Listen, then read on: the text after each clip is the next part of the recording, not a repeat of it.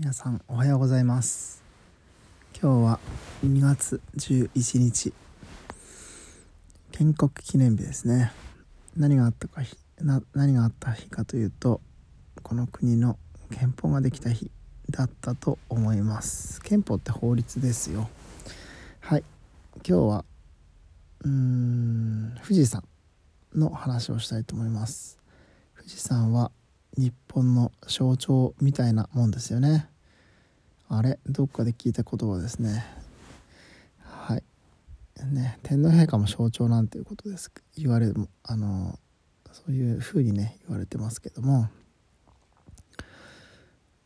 象徴としてあの皆さんに愛されてる、ね、特にあの辺りの富士山界隈の人にはねあの信仰されてるってことでユネスコの文化遺産にもなっています。富士山だけじゃなくねあの麓の何ていうの麓じゃないですね。海の方の三保の松原というところも一緒に登録されています。登録されてすぐあたりにね名古屋で結婚式があってその帰りに1泊したんですけどもあのやっぱりねあの富士山が見える。しかもあの松林あと海ね。海松林富士っていうね。あの景色はたまんないですね。はい。えっ、ー、と富士山の話って富士山に登った話です。皆さん富士山登りたいと思いませんか？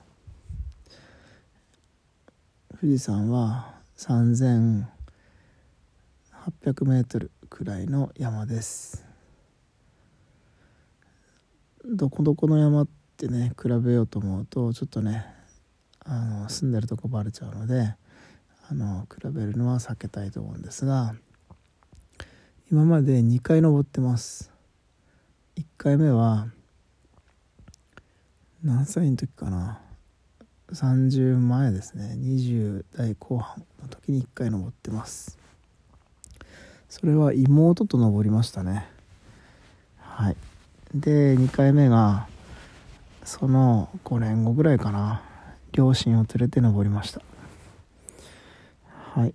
でまあコースとあその前に登れるのってあの夏の2ヶ月間だけなんですよね。7月8月。えっとその時しか山は登るようになっていない。まあそれ以外も登れるんですけど危険を伴います。前にね YouTuber がなんか実況しながら冬山に登って死んじゃうなんていうねこともありましたけどあのやっぱり絶対危険なのでやめてください。えっ、ー、と夏の期間しか登れないっていうのは後で話すあの理由を話すんですけどまずおすすめの工程としては3時ぐらいに8合目。つまり山の8割ぐらいのところまであ違う違う5割だ。5合目までバスで行けます。はい。ね麓からバスが出ていてそれで行けますね。でそこにはいろんなお店屋さんがあります。そしてそこから3時ぐらいから登り始めてもうね空気がだんだん薄くなるあんま感じなかったんですけどなりながらだいたい8合目まで登ります。そうするとあの山小屋っていうのがあってまあそうするとだいたい日が暮れてぐらいですかね。でその山小屋に泊まります。でその8時ぐらいまでの5時間ひたすら歩くんですけどやっぱりね歩いても歩いても同じ景色なんですよ。山登りする人は富士山つまんないって言うんですけど他の山って低、まあ、富士山に比べたら低いので高山植物がいろいろあるんですよね。あとはちょっとしたね林を抜けたりとか。ただね富士山はそれが全くないんですよ。あの岩とか石砂。そんな感じの眺めです。はいそれで8合目になったら寝るんですけど大体それが5000いや3000ぐらいだったかな。でその時は全然あの平日だったのかな。あの全然混んでなかったんですけど混んでる日だと本当に知らない人と本当に一人畳1畳または畳1畳の半分ぐらいって聞いたことがあります。ぎゅうぎゅうになって寝るなんていうことでちょっと想像しただけでちょっと嫌ですよね。はい。でそこで寝るって言ってもあのー、ご来光日の出を見たいのでだいたい12時ぐらいに起きてそして登り始めます。まあ1時とか2時とかでもいいんですけどその辺りに起きて登り始めます。みんな同じようなねあの工程なのでまあねえっ、と一人で登るなんてことがないのであの大体その道に迷ったりはないですね。でみんなあのヘッドライトとかしながら登っています。もうこの時はすでに寒くてあの真夏なんですけどもカッパを着てます。その時は何着てたかな。ゴアテックスのやつを着てたと思いますね。はい。で登っていくたんびに空がね白んできて明るくなっていくんですけどこの辺りからねちょっとね高山病ですかね。もう気持ち悪くなってきますね。そしてだいたい5時くらいかな。日の出を拝むっていうね。これは本当にその日の天気はまちまちなのでラッキーだったら綺麗な雲海そして日の出が拝めます。もしねあの運が悪ければ本当に曇りの中で日の出も見れないなんてことがあるでしょう。でご来光までちょっとね時間があってトイレに行ったんですよね。山頂はなんと真夏でも4度なんです。たった4度。なのでほんと寒いんですよ。でトイレに行ったら外国人がブルブルブルって震えてんですよね。はい。その外国人ってあの富士山に登る約半分は外国人なんですよ。オージャパンオフジーなんつってね。あの数回ウキウキにね登ってるんですけどあの大体半袖短パンだったりするんですよね。そんな人たちあの山頂ではブルブル震えるっていうね。そんな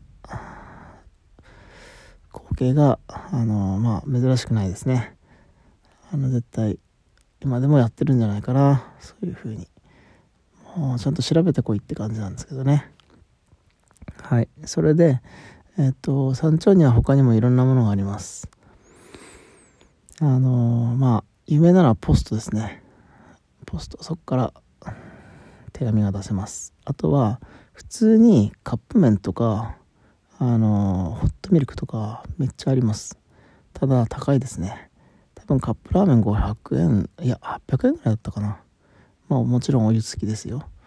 そして自動販売機もあるんですけど自動販売機の飲み物は全部500円ぐらいだったかなと思います。でご来光を見てそのお店でいろいろ買い物して写真撮ってあの本当気持ち悪くてねあの戻したりもしたんですね。でそのままもうダメだ降りようってなって降りたんですけどそれは2回ともそうでしたね。なんか気持ち悪くなっちゃいました。ただ実はそのお店が山頂じゃなくてもうちょい歩いてお釜巡りって言ってねあの噴火口をぐるっと回る。それ噴火口のことお釜って言うんですよね。あの釜ってあれですよ鍋みたいな意味の釜釜ですね。その鍋を鍋を置く釜ですねえっとそんな感じでそこ回るところに山頂があるっていうのねあのー、最近知ったので、あのー、登る人はもう一踏ん張りして山頂まで行くといいかなと思います。あのー、Google のストリートビューで見れるんですよ、実は。はい。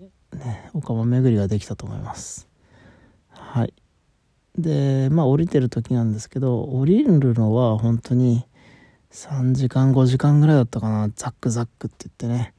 あのなんかそういうあのなんだっけなんかそういうマラソンみたいなのもありましたよね。あの富士山を転がるようになんかこう走るっていうねそういう大会なんかもあったようにほんとザックザックって結構ね足に負担が来るんですけどまあ来ないようにあの無数のあの赤玉を敷き詰めてありますね。あれはもともとじゃなくて後から敷いたんじゃないかななんて思っています。ザックザックとね。はい。で登る時に目に目にしたんですけどあのお金払ってある乗り物に乗れるんですよ。そう5合目から6か76までかな。6合目ぐらいまでなんですけどあのロバ馬かな馬馬に乗れます。これはだいたい3000円とか5000円当時の値段でしたと思いますね。いいなとも思いましたけどなんか逆にね帰りがいいなと思った気がしますね。はい。そして無事に着いて麓まで降りて山梨名物のほうとうを食べてみたいな感じで帰路に着きます。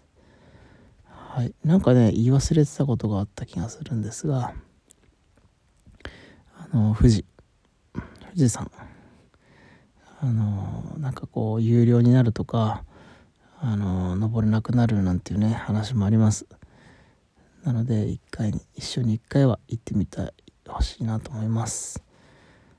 私も子供たち連れて最後の1回登ってみたいな。その時は山頂まで行きたいななんて思ってます。はい。ちょっとね思い出話に花を咲かせてしまいました。12分経ってしまいましたね。それではまた。